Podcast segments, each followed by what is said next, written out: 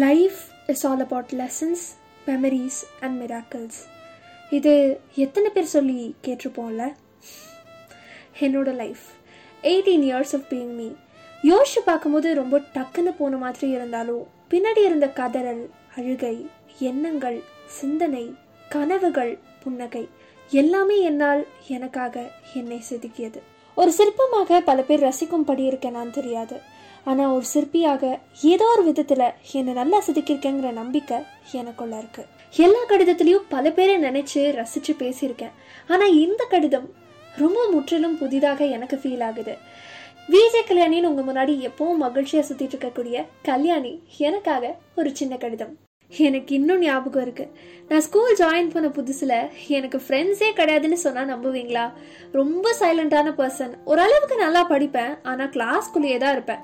ஒரு third standard படிக்கும்போது நினைக்கிறேன், என்னோட அக்கா உங்கள் எல்லாருக்குமே தெரியும், அவங்க டான்ஸ் கிளாஸ் போக ஆரம்பித்தாங்க. அப்போ தான் எனக்குள்ளே இருக்க ஒருத்தியை நானே சந்தித்தேன்.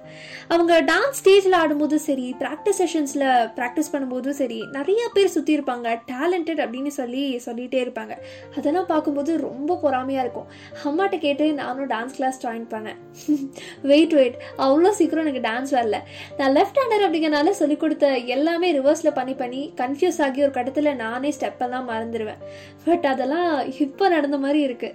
ஸ்கூலில் சும்மா போகணுமா படித்தோமான்னு இருந்த ஸ்டூடெண்ட்ஸ்க்கு பிரச்சனையே இருந்திருக்குமான்னு தெரியல, ஆனால் என்ன மாதிரி கல்ச்சுரல்ஸ்லேயோ ஸ்போர்ட்ஸ்லேயோ இருக்க ஸ்டூடெண்ட்ஸ்க்கு இருக்க பெயின் யாருக்குமே தெரியாது இல்லைங்க. வெற்றியை ஒன் டைம் பார்த்து அதை லைஃப் டைம் கிடைக்கணும்னு போராடுற ஸ்டூடெண்ட்ஸ் உழைக்கிறத தாண்டி இழக்கிறது தான் அதிகம்னு நினைக்கிறேன். நம்ம பயணத்தை பார்த்து ஓடிட்டே இருப்போம், பல தோல்விகள், பல பாடங்களை கற்றுருப்போம்.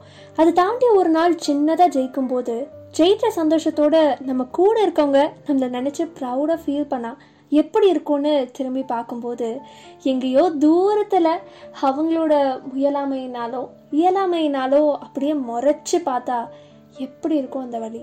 எனக்கு கிடைச்ச பெஸ்ட் ஃப்ரெண்ட்ஸ், பல பொக்கிஷங்களாக பார்த்த எல்லாரும் என்னை விட்டு விலகி விலகி போனாங்க. ஒரு கட்டத்தில் ஹார்ட் ஒர்க்கு கிடைச்ச பரிசை பெருமையாக எடுத்துக்கிறதா, இல்லை எனக்கு பிடிச்சவங்க யாருமே இல்லைன்னு வருத்தப்படுறதான்னு தெரியாமலே பல நாட்கள் போயிருக்கு.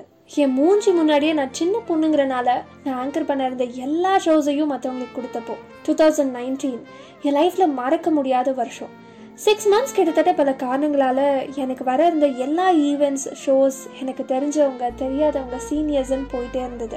என் கஷ்டங்களை ஷேர் பண்ண நல்ல ஃப்ரெண்ட்ஸும் இல்லை, என்னோட வயசை தாண்டி திறமையை பார்க்க ஆட்களும் இல்லை. அப்போல்லாம் என் வயசை வெளில சொல்கிறக்கே அவ்வளோ பயமாக இருக்கும், எங்கே என்னோடய திறமை வயசுக்கு பின்னாடி மறைஞ்சிருமோன்னு. அப்போ கிடைச்ச ஒரு கோல்டன் டிக்கெட் அப்படின்னா அதுதான் மிஸ் இண்டியா ஆப்பர்ச்சுனிட்டி. என்னால் இப்போவும் மறக்கவே முடியாது. நான் யாருன்னு கூட அவங்களுக்கு தெரியாது.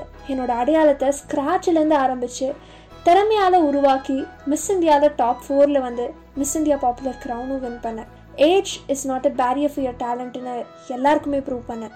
அதுக்கப்புறம் தான் என்னோடய ஏஜ் என்னோடய ப்ளஸ்ஸாக மாறிச்சு. அப்போ என்னை சுற்றி ஒரு புதிய கூட்டமே உருவாச்சு. எவ்வளோ மாற்றங்கள் வந்தாலும் கல்யாணி கல்யாணியாக தான் இருந்திருக்கேன், எப்பவும் இருப்பேன். சின்ன தொடக்கத்திலிருந்து பெரிய கனவுகள் வரைக்கும் பின்னாடி இருக்கக்கூடிய முயற்சி அப்படிங்கிறது நூறு சதவீதம் அல்ல, தொள்ளாயிரம் சதவீதம் அப்படிங்கிற குறிக்கோள் எனக்குள்ளே எப்போதுமே உண்டு.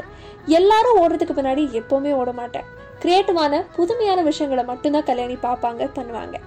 சந்தேகமாக பார்த்த பல கண்கள் எல்லாம் பெருமையாகவும் ஆச்சரியமாகவும் பார்க்க ஆரம்பித்தது.